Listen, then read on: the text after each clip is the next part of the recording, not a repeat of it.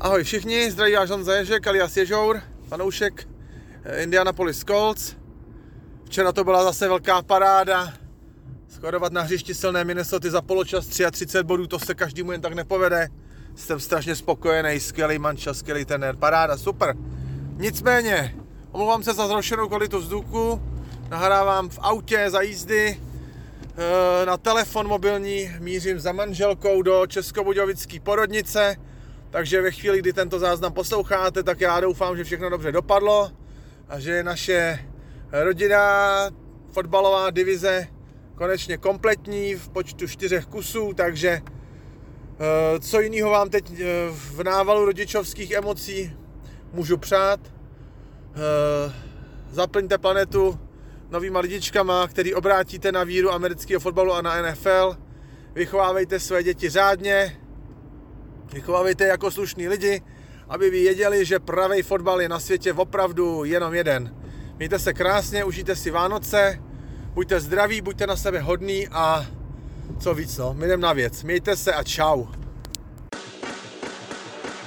Počúvate americký futbal s Vladom Kurekom.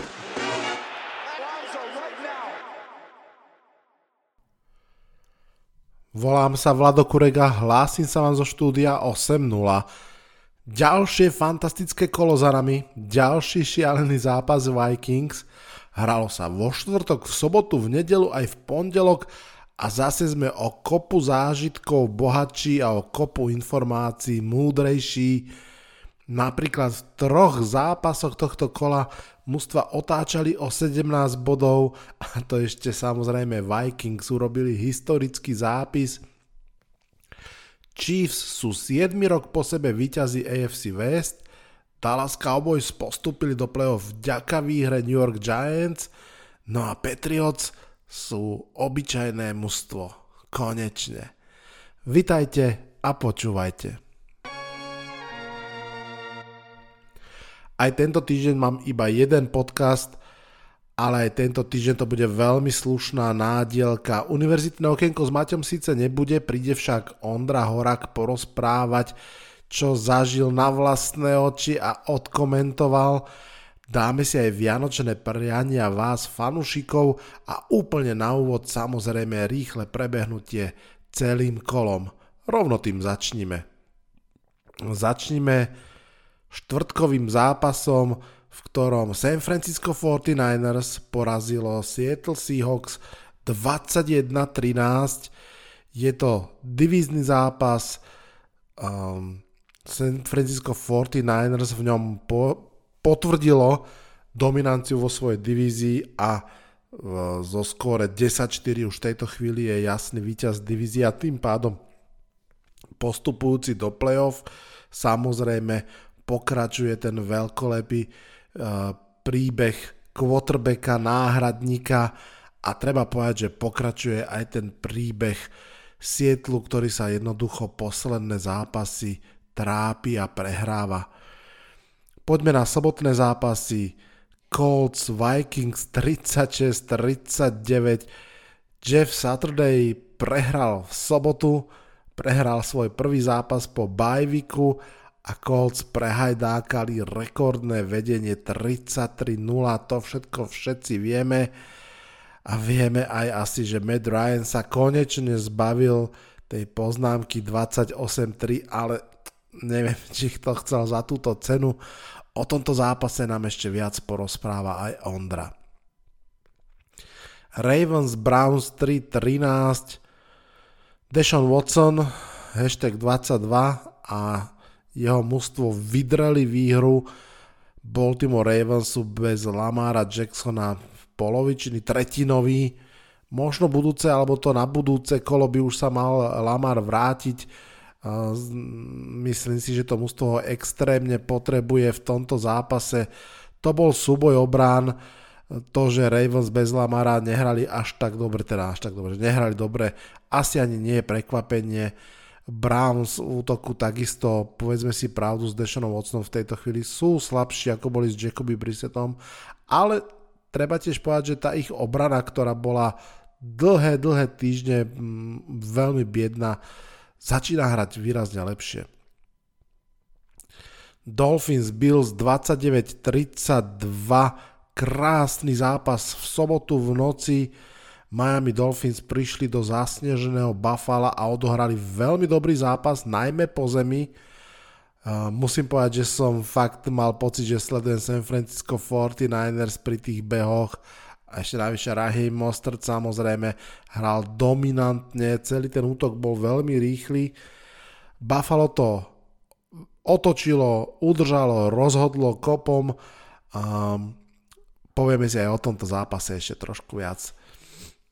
Poďme ale teraz na tie nedelné Falcon Saints 18-21, veľký divízny duel, v ktorom Laciho Saints aj druhýkrát porazili nenávideného supera z Atlanty. Aj tentokrát to bolo vyrovnané napriek tomu, že za Atlantu Falcons vlastne už nastúpil mladučký quarterback a treba povedať, že fatálny drop Drakea Londona na záver nepomohol Atlante. Steelers Panthers 24-16. Oceliari si stále ešte idú tú svoju možnosť, že nemať losing season ani len tento rok už sú 6-8 a za to im treba hneď a okamžite zatlieskať. Carolina Panthers sa trošku tak asi prebudila z toho sna o prvej priečke v divízii. Opäť pre tých zábudlivejších len pripomenie, alebo teda nám ten zápas pripomenul, že Sam Darnold má proste svoje limity a to významné. Aj v súboji s Mičom Trubiskom, Trubiským bolo vidieť, že nemá návrh. By the way, Mič Trubisky, tam to bolo zaujímavé sledovať, že tam bola v mústve celkom napätá situácia, či on alebo Mason Rudolph, eh, Deontay Johnson tam bol veľmi vizibilný, no ale nakoniec si to nejak sadlo, Steelers vyhrali a George Pickens mal nechutný incident na sideline, keď šlapol na rozhodcu. Z duše toto neznášam. Eagles Bears 25-20. Chicago prehralo iba o 5 bodov z Eagles, to stojí za pozornosť. Takisto stojí za pozornosť uh, tá kvalita šírka kádra Philadelphia, opakujem to každý týždeň tentokrát tá talentovaná skupina pass rusherov Eagles naozaj bola vidieť a našiel som si v nejakých štatistikách, že po tomto zápase sú vlastne Eagles blízko k historickej situácii, aby štyria rôzni hráči v jednom mústve mali aspoň 10 sekov. To sa ešte nestalo a Eagles sú k tomu už naozaj blízučko Nenápadným príbehom tohto zápasu, respektíve jeho dôsledkom je zranenie Jelena Hurtsa. Um, už v pondelok si všimli nejakí ľudia na Twitteri, že stávky na zápas Eagles Cowboys, ktorý bude v ďalšom kole, prekvapivo rastú v prospech Cowboys a že začínajú teda Cowboys byť e, kurzový favorit, čo až tak ako keby nedáva zmysel a naozaj v podstate asi o noc neskôr vyšla informácia o tom, že Jalen Hurts je zranený. Um, tréner Nick Siriani dnes, to znamená v útorok vyhlásil, že zatiaľ nevylučuje, že nastúpi, uvidí sa. Chiefs Texans 30-24 po predlžení zvláštna veta, že?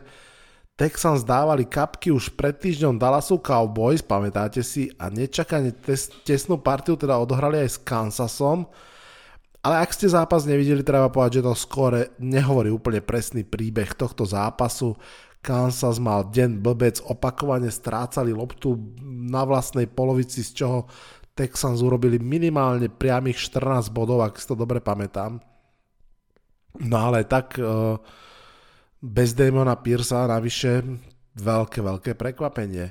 No a poďme ďalej. Cowboys Jaguars 34-40 po predlžení. Pamätáte sa, v minulom podcaste som hovoril, že Trevor Lawrence nám tu rastie naozaj a za posledných 6 zápasov má 157 presných prihrávok z 223 pre 1680 yardov, 14 touchdownov, jednu interception proste naozaj tá jeho, tá jeho krivka výkonnostná ide hore a ten jeho rast je príbehom aj tohto zápasu, keď naozaj dokázal udržať tempo v tom zápase, ktorý bol hore-dole, vyhrávali, doťahovali. V určitom momente to vyzeralo vlastne veľmi jasne pre Dallas. Na začiatku tretej štvrtiny mali Jaguars iba 6% šancu na výhru, no a pozrieme sa, vyhrali a stále sú ešte aj v hre o playoff. 7-7 Lions hrali proti 7-7 Jets, respektíve v tejto chvíli už sú po v zápase 20-17 ak v slote o 7 hodine večernej nehrajú Giants, tak väčšinou pozerám cez Red Zone, aby som toho napozeral čo najviac. Tentokrát túto nedelu som si naozaj na celý prvý polčas výlučne pustil Lions Jets. Veľmi som bol zvedavý na obidve mužstva. No a Lions boli lepší. Hoci Zach Wilson hral lepšie ako naposledy, jeho ofenzíva je proste iba odvarom toho, čo dokážu Jets s Mikeom Whiteom, ktorý tiež nie je úplne že lumen, ale je to proste rozdiel. Mimochodom, toto bol aj zápas dvoch DJov, DJ Chark a DJ Reed, aj keď nehrali úplne priamo na seba uh, veľmi často. Každopádne uh, poďme preč od pop music Lions boli v tomto zápase kompaktnejší, agresívnejší, tam oni si pokračujú v tých agresívnych playkoloch a vyhrali zaslúžene, ale jedna informácia zo zápasu na Ahmada Sosa Gardnera neletela ani jedna lopta v zápase. Mimochodom väčšinou on vlastne hral proti práve tomu DJ Šarkovi, Čarkovi. A ani jedna lopta na jeho, na jeho ostrov. Takže po Rivis, Riv, uh, po Derelovi Rivisovi nám rastie na Manhattane ďalší ostrov v bielo-zelených farbách. Cardinals Broncos 15-24, takže Broncos si našli supera, ktorého porazia. Vieme, že nehral ani Kyler Mary, ani Russell Wilson. Um, už je potvrdené, že Kyler Mary bude chýbať v podstate rok a obe mužstva čaká veľká, veľká, ťažká off-season. Patriots Raiders 24-30. Konec tohto zápasu ste videli určite všetci už v tejto chvíli. Pred ním bolo tiež niekoľko veľmi pekných vecí, napríklad mm, touchdown Derena Wallera, ktorý sa vrátil po viacerých týždňoch výpadku. Uh, vynikajúca Dagerova, Dagerova anticipácia a, a tá interception, Stevensov behavý touchdown, fakt, že pekné okamihy, ale súhlasím s Lubom, toto, je na, toto sú najnedisciplinovanejší Patriots za veľa, veľa rokov a tá disciplinovanosť práve robila do veľkej miery Patriots tým, čím boli, že oni boli vždy to mústvo, ktoré si počkalo na chybu a vyhralo tesné zápasy.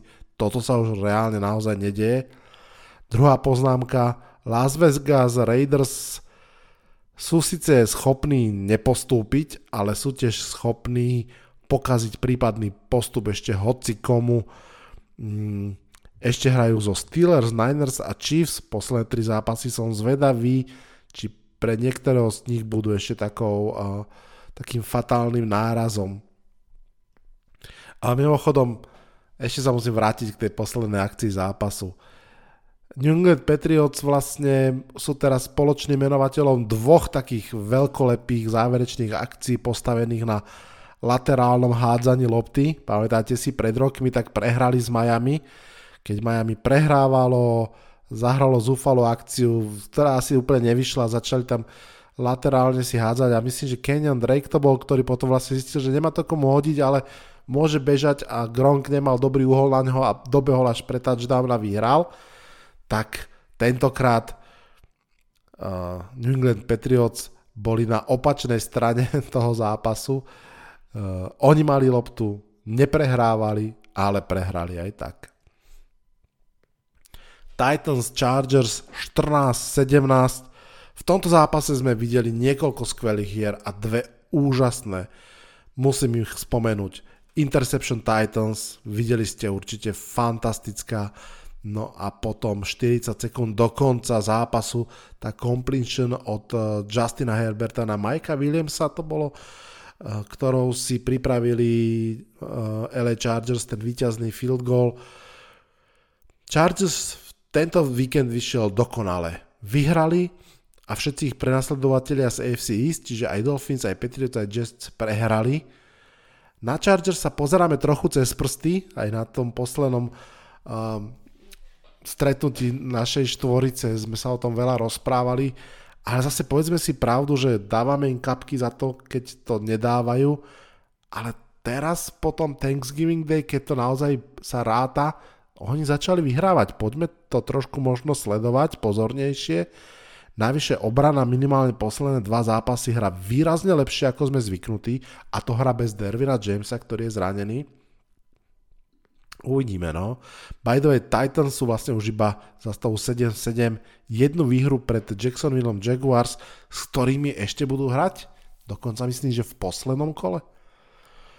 Bengals Buccaneers 34-23, Tampa odštartovala rýchlo, hrala dobre, ale zase raz kolky už v poradí iba časť zápasu. Ako náhle Bengals zapli a začali ukrajovať z toho 0-17 náskoku, tak sa proste začali ukazovať silné stránky tohto minuloročného finalistu a slabé toho predminuloročného víťaza.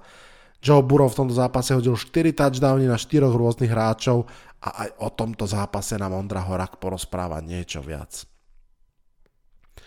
Giants Commanders 2012, to je Sunday Night Football a celkom to dlho vyzeralo v tom zápase, že to zase môže byť remiza kľudne 2020, naozaj mužstva hrali tesný zápas, pomerne zvláštny, v ktorom nakoniec trčia dve veci. Tou prvou je, uh, sú rozhodcovské chyby zo záveru zápasu, Um, najmä DPI pri tej poslednej akcii uh, Washingtonu, ale samozrejme veľa sa hovorí aj o tom pod, o tej pod, podivnej interakcii medzi Terry McLaurinom a tým čiarovým rozhodcom, ktorý teda kde sa ho Terry McLaurin pýtal, či stojí dobre, vyzerá to, že on mu tak akože ukázal, že áno, ale potom mu hodil flag. Akože pravda je tá, že vôbec nestal dobre, že hral na, naozaj, bol uh, zle postavený Terry McLaurin, ale proste tá výmena komunikačná bola naozaj podivná, no a tá posledná akcia naozaj bola DPI, tam mal Washington dostať ďalšie šance ešte to skúsiť. Jedna téma, druhou témou pochopiteľne Kevon Thibodeau, ktorý mal fantastický zápas, myslím, že 11 teklov, ten strip sack, fumble a defenzívny touchdown v jednom slede, zabránil touchdown ešte aj v závere zápasu, vynikajúci primetime zápas. Áno, aj o ňom ešte trošku poviem viacej. No a Monday Night Football, Green Bay Packers porazili podľa očakávania Los Angeles Rams 24-12. Baker Mayfield bol v tom zápase sakovaný 5 krát. Ofenzíva s Aaronom Rodgersom už vyzerá pomerne dobre, až na tie interception pridal myslím ďalšie dve, má 19 v tejto sezóne, to sa nestalo dlhé roky, aby mal takýto počet interception. Packers asi ešte stále a jedným okom sledujú ten vývoj v divízii, už vieme, že Vikings sú divízny víťaz, ale a teda vývoj skôr v playoff som myslel ako v divízii a druhým okom asi sledujú progres Watsona, Dapsa, to, to asi má veľký význam pre budúcu sezónu. No a ak ste podobne ako ja majiteľom Tylera Higbyho vo fantasy, tak jej, dal svoj prvý touchdown v sezóne. Najvyšší čas, že? No a teraz je čas vypočuť si, čo si vy, fanúšikovia NFL a tohto podcastu, prajete pod futbalový stromček.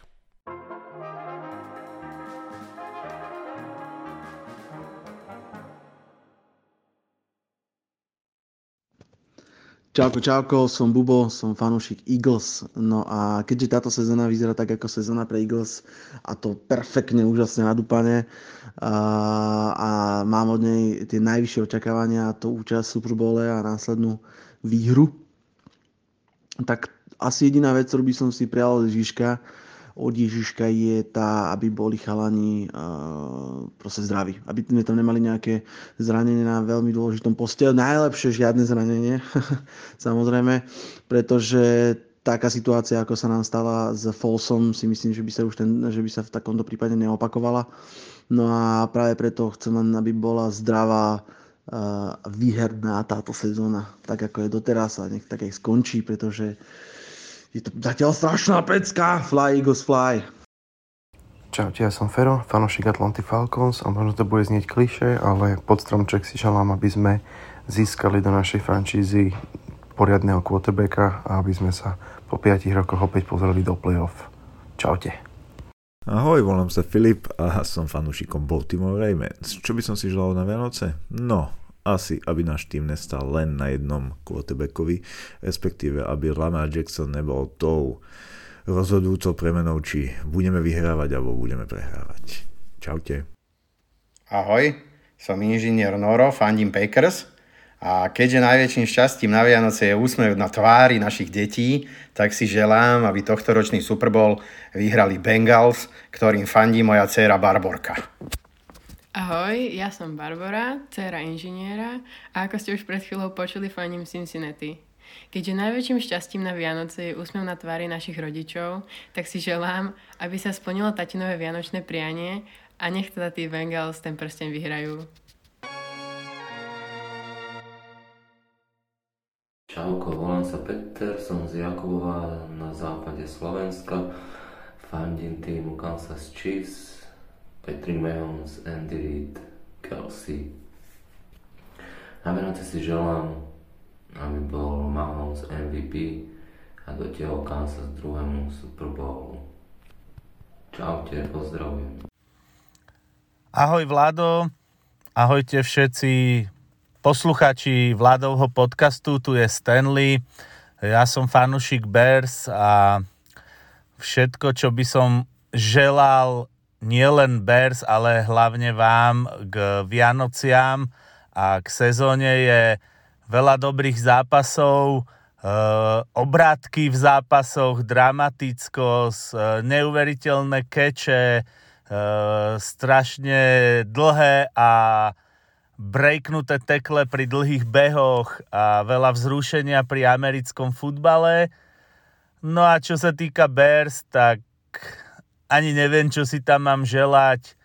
Je tam toho strašne veľa od vedenia, mm, zlepšenie trénera, uprednostnenie týmu pred osobnými štatistikami v prípade nášho quarterbacka a ja neviem ani čo ešte všetko. Trošku viacej šťastia možno pri niektorých zápasoch.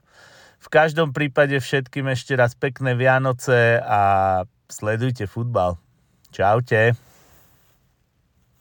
Jsem Dominik, fanoušek Minnesota Vikings a k Vánocům bych si přál první Lombardy trofy pro naši franchise. Skol. Ho, ho, ho, veselé Vánoce všem fotbalovým fans. Tady David z Czech Slovak Seahawkers. Co bych si přál k Vánocům, co bych si přál pro Seahawks? Pro Seahawks uh, bych si přál playoff, přál bych si vyhrát uh, nasledujících uh, 11 Super Bowlů v deseti letech a pro všechny ostatní přeju i jenom všechno dobré, lásku, zdraví a světový mír. Mějte se, go Hawks! Ahojte, to je Matúš, fanúšik New York Giants a pod NFL Vianočný stromček by som si prijal návrat Odola Beckhama Jr. domov. Ahoj, tady je Aleš, jsem fanoušek Pittsburgh Steelers. Já mám dvě malá přání. To první je, abychom se zbavili ofenzivního kouče Meta Kanady a čím dříve, tím lépe.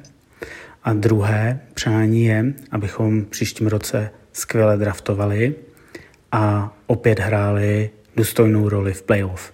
Díky moc a fotbalu zdar. Ahoj, jsem Ondra, fanoušek Minnesota Vikings a správce facebookové stránky The Purple and Gold CZSK. A jako fanoušek Vikings si jako každý rok přeju, abychom se my všichni fanoušci Vikings po celém světě dožili toho vytouženého Super Bowlu. Čaute, som Maťo, fanúšik Philadelphia Eagles. Pod stromček si želám v podstate iba jediné vzhľadom na to, ako je sezóna rozbehnutá. Želám si, aby Eagles zdvihli po druhý raz trofej Vinca Lombardyho a teda vyhrali Super Bowl, nech už tam budú s kýmkoľvek. Čaute, šťastné a veselé, užite si sviatky a fly Eagles fly! Počúvate 5. sezónu podcastu Americký futbal s Vladom Kurekom. Poďme bližšie ešte k pár zápasom. Pôvodne som sa mal porozprávať s Ondrom Horákom A veľmi som sa na to tešil. Žiaľ, choroby chodia po ľuďoch. U nás v rodine je to momentálne veľmi, veľmi náročné, takže jednak prosím aj držte palce, nech to všetko dobre dopadne, ale zároveň som rád, že som vôbec ten podcast aspoň takto mohol vytvoriť a som veľmi rád, že Ondra bol tak milý, že mi svoje postrehy nahral a poslal, takže nebude to rozhovor, ale vypočujeme si ho. Ja chcem možno aspoň tri také stručné poznámky povedať k niektorým zápasom. Začnem Bills Dolphins, e, sobotný nočný zápas, veľmi dôležitý samozrejme divízny duel o playoff. Budem hovoriť aj o Giants Commanders, hovorím to teraz preto, že to boli vlastne dva divízne zápasy, nočné, sobotný nočný, nedelný nočný. Samozrejme, prečo to teraz rovno spomínam, je, že s odlišnými úrovňami kádra. Ten duel Bills Dolphins bol naozaj o kvalitatívny level vyššie. Pár poznámok k tomu. Miami Dolphins trošku vyplakávali, že musia ísť hrať do zimy, do snehu a tak ďalej, teda nemyslím len tak priamo mužstvo, ako skôr tie talking heads okolo. Miami hralo vynikajúco v tom zápase, naozaj mm, za morálne víťazstvo sa do tabulky nič nepripisuje, ale treba uznať, že v tomto zápase hrali veľmi dobre a majú na čom stavať aj do tých zvyšných troch zápasov, do prípadného playoff, stále to majú plne v rukách. Ako som už vravil v tom krátkom prehľade, veľa behali prvý počas, veľmi im to pristalo, naozaj vedeli nachádzať tie diery, boli to také tie dokonca až explozívne hry, alebo teda väčšie plays, neboli to len pre 3-4 yardy, podarilo sa Raimovi Mostartovi často urvať rovno ďalší prvý down. Veľmi som prekvapený, poviem to rovno, že v druhom počase od tej hry odstúpili, Um, dokonca z tých nejakých 150 yardov, ktoré Rahim Mostard nabehal, väčšiu časť, dokonca stovku možno pridal hneď v prvej štvrtine a potom, to, potom bol stále menej používaný v celom druhom polčase, mal asi len že 5 behov, ak si to dobre pamätám. To je celkom zvláštne a tam si myslím, že to trošku ide aj za Mikeom McDanielom, že či to úplne bol dobrý gameplán. A poďme k Buffalo. Buffalo ten zápas vyšiel po všetkých stránkach. Josh Allen asi potreboval tento zápas veľmi. Zápas, v ktorom bol tým jednoznačným hero. 300 yardov, nahádzaných 4 touchdowny, 0 interception, ďalších 77 yardov po zemi, vlastne on po zemi dal o 1 yard viac ako Singletary a Cook potom, ale zase aj po behy teda dokopy nejakých 150 yardov k tým 300 vzduchom veľmi, veľmi dobrý proste kompaktný výkon celej ofenzívy. Mm, Josh Allen proste proti Miami Dolphins hrá veľmi rád. On má proti ním 33 touchdownov v 10 zápasoch, dobre si to pamätám. Proste, že 3, 3 touchdowny na zápas priemer. Keď máte Josha Elena tak, uh, a hra proti Miami Dolphins, tak patrí do fantasy a tak on patrí v každom zápase, to je jasné. A obrana nevedela trošku sa najskôr vysporiať s tými behmi. S tým možno aj súvisí to, že mala vlastne iba jeden sek proti Miami, ale každopádne Buffalo naozaj ten zápas im proste vyšiel vo všetkom, dokonca ešte esteticky, keď v tom závere to Buffalo otočilo, išlo si pre ten víťazný kop, začalo snežiť, že to naozaj vyzeralo trošku ako keď v tom snežitku uh, zatrasiete ním a želáte si pekný, pekný výsledok, tak nejak to vyzeralo. No a uh, ešte jedna posledná vec. Pomerne často tam lietali snehové gule. Normálne som prvýkrát po dlhom, dlhom čase mal pocit, že pozerám nejaký európsky šport, kde fanošikovia blbnú a hádžu na ihrisko veci, ktoré tam nepatria. Jasne, snehové gule sú niečo iné ako poháre od piva, Každopádne, pokiaľ viem, tak za trafenie snehovou gulou do hráča je vysoká pokuta a dokonca myslím, že priamo aj penálta na ihrisku. A myslím si, že žiadna sa neudelila, že aj v tom mali tí Bills časti, že netrafili nikoho, možno ani nechceli. No, uh, druhá skupinka poznámok rýchlych zápasu Giants, Commanders, ako som vravel už v predošlom podcaste, Washington mal podľa mňa všetko vo svojich rukách, je rozhodne talentovanejším mužstvom a vo veľkej časti zápasu to bolo vidieť. Keď hovorím vo veľkej časti zápasu, nemám na mysli časový úsek, ale priestorový úsek. Na ihrisku medzi red zónami. Od 1.20 po 2.20 boli Washington Commanders nezastaviteľní. Či to boli Robinsonové behy, či to boli lopty na wide receiverov, Giants proste nemali vôbec odpoveď na to. Paradoxne v obranej 20 a v útočnej 20 boli zrazu Giants o mnoho dôslednejší, o mnoho prítomnejší, fyzickejší, dominantnejší a tam vlastne ten zápas, tam ho jednoznačne rozhodli, je, že keď, keď sa pozrieme na to, ako na zápas, ktorý vyhrala Giants obrana, čo je pravda, tak uh, rovno môžem povedať, že ani nie tak, že Giants obrana, ale Giants pass rush. Giants pass rush v útočnej red zone de facto, tam keď prišiel ten uh, hat-trick Kevona Thibodeau a vlastne jeho defenzívny touchdown. A potom takisto Giants pass rush vo vlastnej red zone, keď uh, raz vlastne sekli Henikeho a ešte dokonca vlastne ho prinútili fumblovať a získali loptu a prepochodovali ňou pre ten posledný field goal. A druhýkrát v tom poslednom drive takisto vlastne ho dvakrát zatlačili dozadu a potom prišla tá posledná kontroverzná akcia. Takže obrana Pázraž veľmi dobre, zvyšok obrany veľká bieda. Naozaj tá secondary, chlapci ako Fabian Morrow, a Jason Pinnock a Tony Jefferson, Nick McLeod, ktorí tam pustili jasnú interception, ktorá mohla už ten zápas rozhodnúť. Neboli že žiadnym superom pre Terryho McLaurina a Johna Dodsona. Tí hrali fantasticky naozaj. A Mac- Xavier McKinney a Dory Jackson veľmi chýbajú, podľa mňa budú chýbať do konca sezóny. Daniel Jones, mali jeden veľmi dobrý drive. Veľa, málo, skôr málo, že? Ale stále si myslím, že v tej situácii, v akej je, alebo tak, ako to ja čítam, podľa mňa to vyzerá na to, že si klub skúsi Daniela Jonesa na rok, dva ešte nechať a uvidieť za nejaký veľmi rozumný peniaz. Inak fakt by som nebol prekvapený, keby Jones mal väčší trh vo free agency, ako by sa dalo čakať, uvidíme. Saquon Barkley mal zase slušný zápas, v podstate prvýkrát od 7. týždňa si naozaj vybehal taký ten svoj vyšší priemer 4,8 yarda per carry, čiže priemere na jeden beh. To je veľmi dobrý priemer. Keď behaš 4,8 yarda, to znamená, že v priemere v podstate sám sa dostávaš do prvých downov. Naposledy to mal vlastne v tom 7. kole proti Jaguars, potom uh, prišiel taký akože sled veľmi slabý, 2,6 yard per carry proti Seahawks, 1,5 yard per carry proti Lions, jeho najhorší zápas.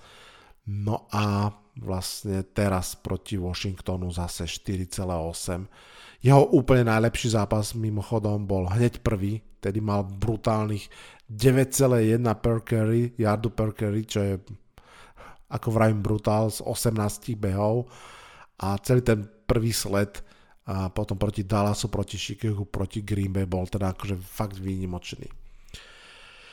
No a tretí postreh, a už pustím Ondra k slovu, veľmi krátučký je k, k, k rozpisu zápasov, chcem sa povedať k schedulingu, ale počujete, jak mi to šuští v ústach. Štvrtkové fotbalové zápasy patria Amazonu, no a čo tam je naplánované, že Jaguars, Jets, čo pochopiteľne, keď sa v auguste plánovalo alebo ohlasovalo, tak to bol taký ten strašne do počtu zápas ako za trest na štvrtkový fotbal. Vyzeralo to, že to bude zase duel o, posl- o, o prvé, druhé miesto v drafte a predstavte si, je to podľa mňa jeden z najzaujímavejších zápasov ďalšieho kola. Je to priamy duel o playoff nádeje. Aj Jaguars, aj Jets veľmi potrebujú ten zápas vyhrať. Ten, kto ho vyhrá, bude ešte žiť. Takže to naozaj môže byť paráda. Veľká škoda, že to bude bez Majka Whitea. Veľká škoda. No, toľko za mňa. Ondra, poď nám porozprávať za seba. Ahoj všichni, zdravím fanoušky a posluchače podcastu Vlada Kureka. Já jsem Ondra Horák, jsem z portálu NFL.cz, no a zároveň jsem teda komentátor NFL na televizních stanicích O2 TV Sport a Premier Sport 2. Vlado mě tenhle týden požádal, abych se poohlédl po nějakých eh, zápasech, které se odehrály v 15. hracím týdnu a abych vám tady trošku rozebral, jak jsem je viděl ze svého pohledu, co se mi líbilo, co se mi nelíbilo a tak vůbec eh, co bylo zajímavostí tohoto týdne. No a pochopitelně tenhle týden eh, musím uvést, nemůžu jinak, než tím, že to byl naprosto šílený týden, ve kterém se odehrálo spoustu a spoustu zvláštních situací, zvláštních momentů, které nikdo z nás asi nečekal, nikdo z nás ještě neviděl. Minimálně já to teda můžu prohlásit, že to byly některé zápasy, které překvapily snad úplně všechny diváky a možná i spoustu analytiků v NFL a vůbec v zahraničí ve Spojených státech. Ten první zápas, který jsem si vybral na nějakou svou analýzu nebo rozbor nebo prostě po ohlédnutí za tím, co se vlastně stalo, tak bylo utkání mezi Minnesota Vikings, kteří eh, přivítali na svém domácím stadionu v Minneapolis Indianapolis Colts. Byl to zápas sobotní a sobotní zápas od 19 hodin našeho času, což jsem si hned eh, na úvod říkal, to je paráda, tohle bude skvělé utkání, prime time pro českého diváka. Navíc eh, diváci, kteří třeba mají v týdnu hodně povinností, tak sobota je pro ně ideální den, mohou si v neděli odpočinout, nabrat síly a až potom se pustit do pracovních povinností, takže sobotní prime time pro české a slovenské fanoušky, říkal jsem si, to bude úžasné, to bude paráda. Já jsem měl to štěstí, že jsem tenhle zápas komentoval s svým kolegou Lacim, no a říkali jsme si, to bude super, to si fakt užijeme, bude to paráda. No jenže do toho zápasu nastoupili Indianapolis Colts, kteří byli úplně jak politi živou vodou. Respektive, možná to tak ani nebylo silou Indianapolis Colts, jako spíš nesilou, nebo spíš marností uh, Minnesota Vikings, která prostě nebyla schopna ze začátku vytvořit vůbec žádné kvalitní akce. Hodně šli tři a ven ze začátku, no a pak se uh, hnedko v první čtvrtině vytvořila šílená chyba. Protože hráčům Indianapolis Colts se podařilo zablokovat pant, Pantra Wrighta, který neodkopl tedy v podstatě nikam, ba naopak Dumen dokázal zvednout ten odražený míč a vrátit ho pro touchdown a rázem to bylo 10-0. 10-0 pro outsidery z Indianapolis Colts. No a v tu chvíli prostě byli Minnesota Vikings totálně opaření vůbec nedokázali na to zareagovat. Respektive zareagovali na to docela dobře, protože Dalvin Cook předvedl 40-yardový běh, všechno vypadalo krásně, že se znovu dostanou na vlnu, že znova dokáží rychle odpovědět. Jenže přišel další obrovský lapsus celého útoku Minnesota Vikings. No a Dalvin Cook právě hrdina toho předchozího okamžiku uběhl 4 yardy, jenže potom mu Zaire Franklin skvěle vyrazil míč z ruky. No a opět eh, šel, šel na míč, šli na míč Indianapolis Colts vedením pochopitelně Metem Ryanem. No a tenhle drive také skončil touchdownem, takže rázem 17-0. Dál už to asi nebudu takhle komentovat play by play, jako jsem to dělal doteď, ale byly to opravdu hodně důležité a klíčové chvíle toho zápasu.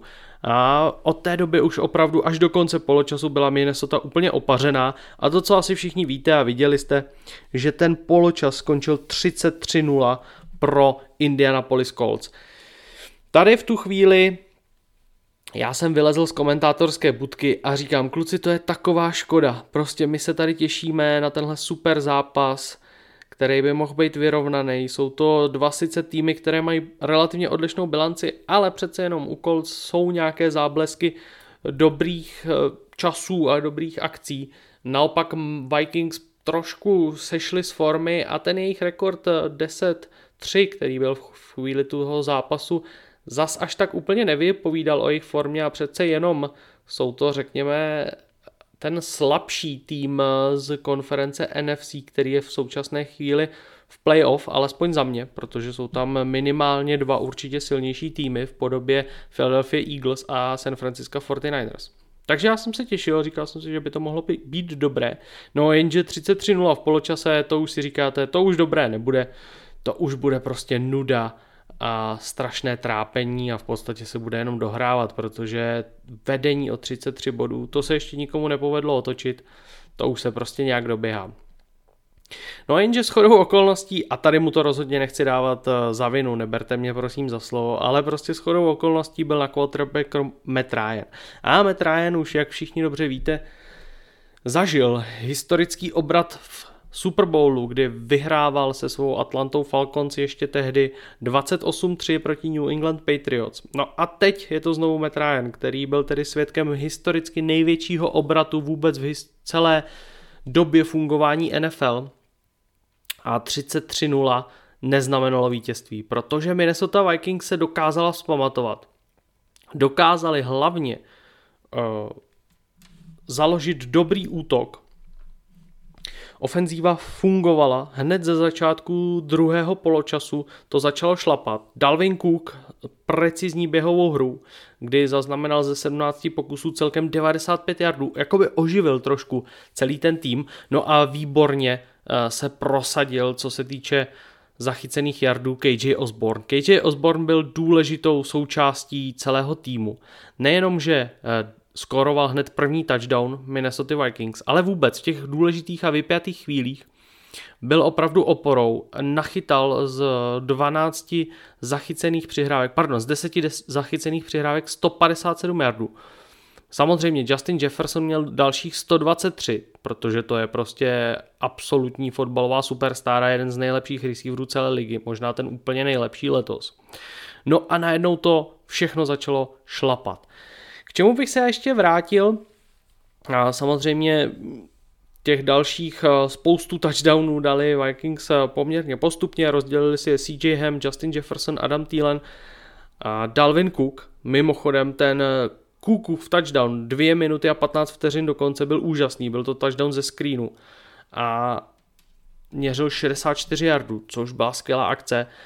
A tam dokonce Ezra Cleveland, což je ofenzivní guard, dokázal držet krok s s Dalvinem Cookem a v klíčové chvíli mu ještě pomáhal do endzóny, tak aby propadl a trošku ho tam postrčil, aby opravdu skoroval ten touchdown. Takže skvělá práce celého útoku. No a to mi ještě přišlo, že ve dvou chvílích, ve dvou klíčových momentech poněkud okradli rozhodčí Minnesota Vikings, protože nejdříve uh, nejdříve Michael Pittman uh, upustil fumble, respektive mu obrana Minnesota Vikings vytrhla ten míč a už s ním utíkala do endzóny a dokonce skorolovala touchdown. Jenže rozhodčí to otočili a řekli, že už byl Pitman zastaven jeho progres, to znamená, že tedy bylo odpískáno a dokonce Colts ani nestratili míč. Za mě to bylo hodně přísné posouzení. A potom druhý lapsus, který vymysleli rozhodčí, bylo to, že jeden z running backů, myslím, že to byl Zach Moss, upustil fumble, respektive byl mu vyražen míč, no ale ten zalehla s jistotou, dokonce zvedla obrana Minnesota Vikings, jenže rozhodčí zapískali a bohužel uh, pro Minnesota Vikings v tu chvíli uh, to písknutí znamenalo, že se z toho fumble recovery nestal touchdown, ale pouze změna possession. To znamená, tady ty dvě chybičky rozhodčích mohly klidně ovlivnit ten zápas. Na druhou stranu Vikings se z toho zpamatovali, dokázali, že opravdu jsou silným týmem a že možná te, ty takové škarohlídské názory, že nemají ten rekord zasloužený, což jsem tedy naznačil i já, ale že prostě je to ne, nerozhodí a že dokáží pořád pracovat neskutečným způsobem a že jsou opravdu velice dobrým týmem. Skvělý, skvělé utkání, myslím si, že to, že to byla historická otočka, už něco znamená, rozhodně se nakonec diváci nenudili a my jsme si to taky užívali v komentátorské kabině, takže já myslím, že všechno se povedlo parádně a byl to zkrátka další nezapomenutelný zápas, který zase vyhrála Vikings těsně o v podstatě jenom field goal, což už je takový trademark jejich letošní sezóny, protože oni opravdu skoro každý zápas vyhrajou jenom o jedno skórování, takže zajímavý tým, zajímavý duel a myslím si, že pokud jste ho neviděli, tak je ještě spousta času si tenhle zápas prohlédnout, protože to bez pochyby stálo za to. Druhé utkání, na které jsem se zaměřil a které jsem si vybral do tohohle rychlého přehledu, byl zápas Cincinnati Bengals mezi Tampa Bay Buccaneers. Buccaneers eh, byli před zápasem 6-7, naopak Bengals 9-4, takže by se dalo říct, že Bengals nastupovali do zápasu jako favorité. Tampa se opravdu trápí celou sezónou, není to ta Tampa, kterou jsme byli eh, zvyklí výdat a je podle mě velice pozoruhodné a zajímavé si uvědomit, že tohle, ten, tuhle celou proměnu podle mě má na svědomí jenom to, že se vyměnila interior ofenzivní linea, respektive interior ofenzivní linea je kompletně jiná. Odešel Alex Kappa, Ali Marpet ukončil kariéru a Ryan Jensen se zranil. To znamená, všichni tihle tři muži jsou nahrazení někým jiným. No a do tohoto zápasu dokonce nenastoupil ani Tristan Wirfs, což je možná jeden z nejlepších pravých teklů vůbec v celé lize. A velké problémy měl i Donovan Smith, což je zase jeden z nejlepších teklů na levo. I když letošní sezóna mu moc nejde, ale pokud se podíváme na tu sezónu loňskou, tak určitě jeden z těch lepších hráčů na své pozici. No, to, to znamená, tohle všechno tak nějak potrhovalo trápení Tampy, která opravdu nehraje moc dobře a vypadá to, vypadá, že budou chtít postoupit eh, do finálových bojů, respektive do, do bojů playoff eh, se zápornou bilancí. Ne, že by až tak chtěli, ale nic jiného jim nezbývá. Nicméně divizi asi vyhrajou, protože zbytek týmu na tom taky není úplně dobře. Takže jsou zatím na první pozici a já věřím tomu, že jim ta první pozice zůstane. Co se ale událo v tomhle zajímavém utkání, bylo to, že ze začátku nastoupili Bengals sice podobě favoritů, ale vůbec se jim nedařilo. Hned několik prvních driveů bylo opravdu velice špatných. První sice nebyl třiaven, ale hned potom další dva ano. A opravdu Cincinnati Bengals nebyli schopni vůbec hýbat s míčem. Naopak Tom Brady zažil úplně nejlepší první poločas v celé sezóně. Hrál perfektně, nacházel spoustu svých cílů. Samozřejmě Chris Godwin a Michael Evans hráli prim, co se týče ofenzívy, vzdušné ofenzívy. No, docela solidně jim přitakával i Russell Gage, takže všechno fungovalo velmi dobře, co se týče pasového útoku. Velmi dobrý dojem na mě udělal Kate Otten, což je v podstatě ve současné chvíli už asi tight end číslo jedna v Tampě a řekl bych, že už porazil svého kolegu Camerona Breita, co se týče pozice jedničky. Na druhou stranu Kate Otten za, zapsal jeden dlouhý pas, jednu dlouhou přihrávku, kterou zachytil a to byla 20-yardová přihrávka. No, ale uh, jak už jsem tedy říkal, Tampa vlétla do utkání s velkým stylem. Nejdřív Ryan Sakup pro, prokopl jeden 21-yardový field goal, potom Russell Gage zachytil přihrávku od Toma Bradyho, která měřila 1 yard a Chris Godwin to všechno doplnil pětijardovou přihrávkou z ruky Toma Bradyho. 17-0 pro Tampu a úplně těsně před koncem prvního poločasu se teprve dostali Cincinnati Bengals, ke skórování a uh, to byl Evan McPherson, který 41 yardovým field goalem snížil na 17-3. Do této chvíle absolutní dominance Toma Bradyho. Tom Brady měl skoro 200 yardů za první poločas. Skvělá práce navzdory tomu, že uh, se mu řekněme zranila ta lajna nebo nebyla v úplně v dobré kondici, tak pořád to byl skvělý Tom Brady, který rozdával precizní přihrávky. Už před koncem poločasu jsem v tom přenosu říkal, ano, jasně, Tampa dominuje, vládne, vedou 17-3, to je velký rozdíl, který by si tak zkušený tým s tak kvalitní obranou měl poradit. Navíc, co bylo hodně zásadní a důležité a pro mě hodně zajímavé, že Carlton Davis několikrát absolutně vymazal Jamara Chase A ten si, ačkoliv byl několikrát v průběhu toho prvního poločasu targetován, tak neměl zase tolik zachycených přihrávek a už vůbec ne tolik jardů. Dokonce se Carltonu Davisovi jednou povedlo ho výborně vymazat v endzóně. No a k tomu všemu Davis přidal i jeden interception, takže i z tohohle pohledu byla Tampa lepším týmem v prvním poločase. No a jak už nazrával čas, tak já jsem, si, já jsem říkal v tom přenosu, jasně, Tampa vede a poměrně snadno a jasně, Nicméně dejme si pozor všichni na Lu a na Ruma, protože tenhle ten defenzivní mák už několikrát ve své kariéře a hlavně v minulé sezóně ukázal, že dokáže precizně načíst to, co ofenzíva soupeře dělá a to, co dělá nejlépe a to, kterých slabin využívá a dokáže na to přizpůsobit ten gameplan na druhý poločas. Přesně to se stalo. Samozřejmě nebyla to jenom genialita Lu a Naruma.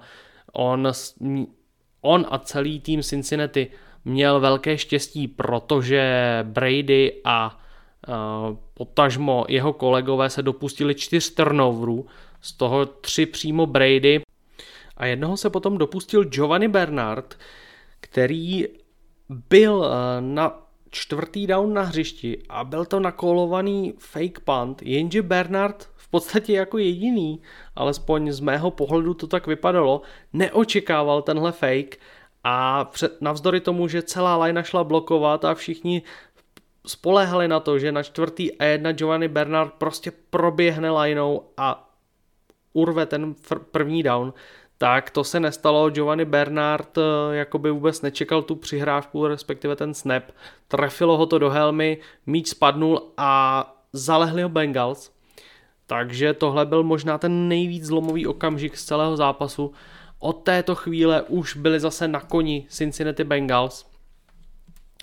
Rázem tedy v druhém poločase Joe Burrow v podstatě nezačínal ze své poloviny.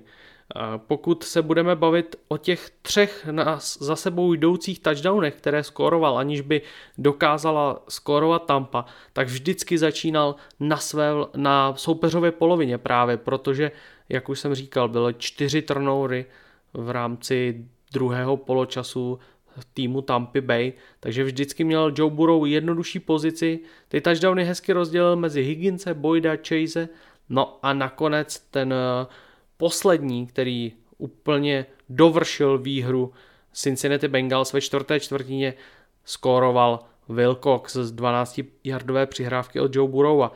No a v tu chvíli už bylo skóre 34-17, chyběly 2 minuty a 21 vteřin do konce a už bylo jasné, že s tím Tampa nemůže vůbec nic udělat. Sice uh, Russell Gage ještě skóroval touchdown, smírnil stav utkání na 34-23, Potom se Tom Brady ještě pokoušel skórovat uh, two point conversion, ale to už stejně na věcech nic nezměnilo. V uh, onside kick byl neúspěšný a Cincinnati Bengals si tak připsali desátou výhru v celé sezóně, no a tím pádem si zajistili dokonce i první místo ve své divizi AFC North, eh, kde přeskočili, předskočili tedy Baltimore Ravens, který den předtím prohrál s Clevelandem Browns.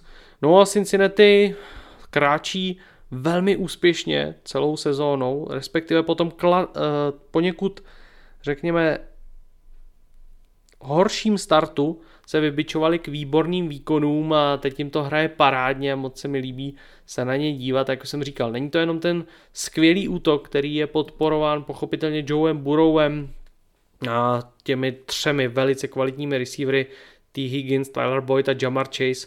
Tyler Boyd je za mě nejlepší wide receiver číslo 3 v celé NFL, protože ten by ve spoustě týmů klidně mohl dělat wide receivera číslo 1 a v Cincinnati Bengals je trojkou. Zároveň se v rámci zranění Joea Mixna velice dobře rozběhal Sema G.P. Ryan, který v tomto zápase ze sedmi běhů zaznamenal 24 yardů, což není moc, ale jeho běhy jsou velmi energické, silové a vůbec se toho nebojí, takže jsou tou dvouhlavou zbraní, která v poslední době v NFL hodně eh, se dostává do popředí a řekněme na světlo světa, protože se ukazuje, že mít dva velmi podobně kvalitní running backy je mnohem účinnější, než mít jednoho extra super nejlepšího. Protože i ten extra super nejlepší má prostě nějakou únavu, postupem času trošku vadne, ale když jsou dva a mohou se střídat a mohou se točit, tak to s nimi starting linebackři mají hodně těžké, protože ta síla a ta energie, když tam jste na každý snap, pochopitelně není na takové úrovni jako u hráčů, kteří se střídají. Takže i tohle bylo poměrně znatelné v tomto zápase a myslím si, že Semaji P. Ryan může pomoct Cincinnati Bengals až k těm nejvyšším metám. Vůbec bych se nedivil, kdyby i letos Bengals došli hodně daleko. Je to velmi dobrý, kvalitní tým, podpořený skvělými hráči a to si ještě připomeňme, že v tomto zápase se jednak mírně zranil Sam Hubbard, takže to uvidíme, jak to s ním vůbec bude do příštích zápasů. A zároveň vůbec nenastoupil Trey Hendrickson, což je tedy nejlepší pass rusher Cincinnati Bengals. To znamená, bez dvou kvalitních pass rusherů i tak dokázali porazit Tampa Bay Buccaneers a Toma Bradyho.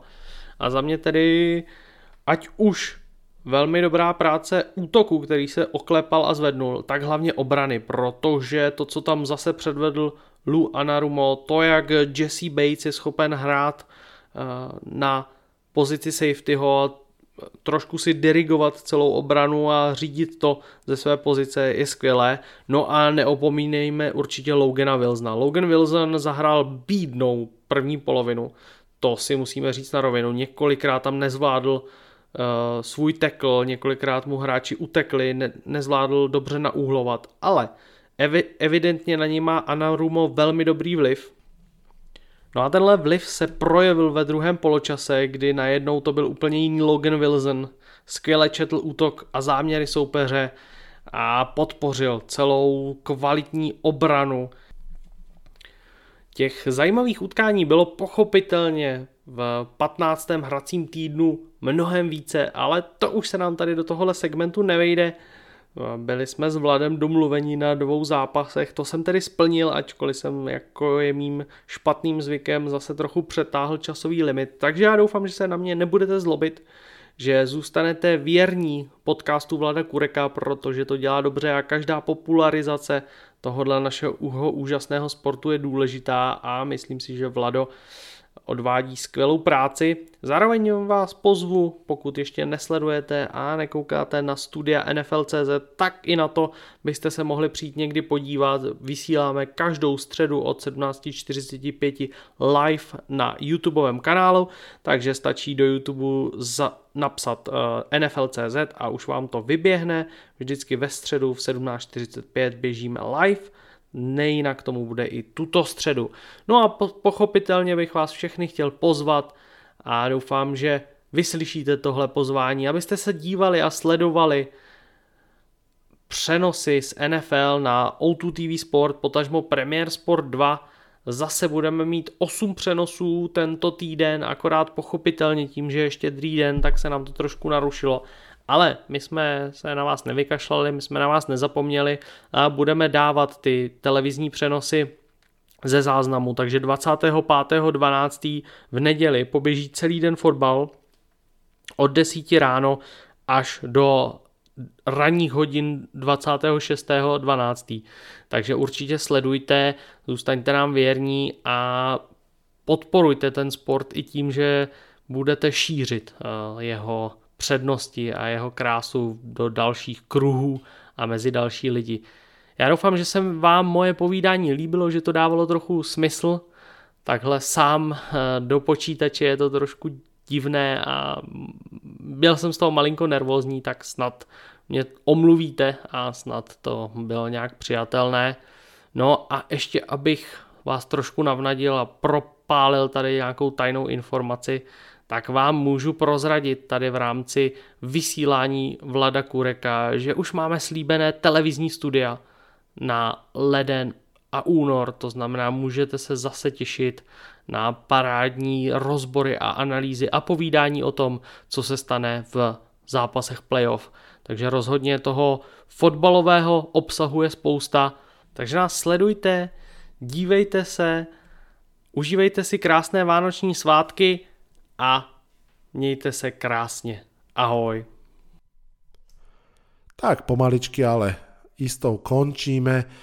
Uzavriem to tým, že máme za sebou ďalšie fantastické kolo. Máme za sebou už aj vlastne kus nových informácií. Vieme, že do playoff určite ide šestica mustiev.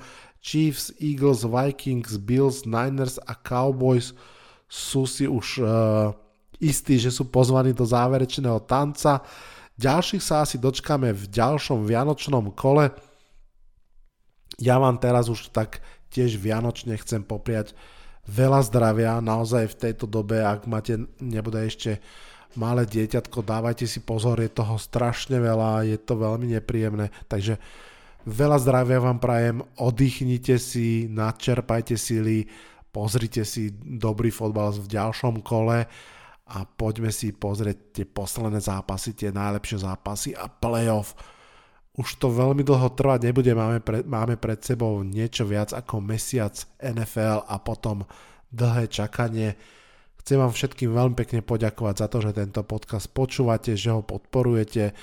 Ďakujem všetkým z vás, ktorí mi pomáhate akýmkoľvek spôsobom, či už sú to chlapci, ktorých mám v Gmaili napísaných ako editorská skupina ktorí mi pomáhajú s článkami, ktoré píšem na smečko, Lukáš, Filip, Kamil, Michál, a ešte som aj niekoho zabil. Veľmi pekne vám ďakujem za to, že mi pomáhate. Samozrejme, veľmi, veľmi, veľmi uh, som rád za každého hostia, ktorý si nájde čas a príde do tohto podcastu. Za každého z vás, ktorý capnete like pod facebookový post, vyzdielate podcast, to je strašne dôležitá vec a veľmi pekne vám za to ďakujem a takisto vás aj chcem poprosiť, keď sa vám páči nejaký diel, vyzdielajte ho na svojom Facebooku, Instagrame. Je to spôsob, akým sa dajú dostať ďalší ľudia k americkému fotbalu, čo by bolo super. Krásne Vianoce vám prajem. Nech sa vám splní to, čo ste si prijali mm, pre podfutbalový stronček aj pod ten rodinný a počujeme sa aj ďalší týždeň. Na dnes sa už odhlasujem z tohto podcastu v mene mojom aj Ondrovom. Šťastné a veselé. Čaute, čaute. Toto bol dnešný podcast. Ak sa vám páči, môžete ho podporiť na službe Patreon. Ďakujeme.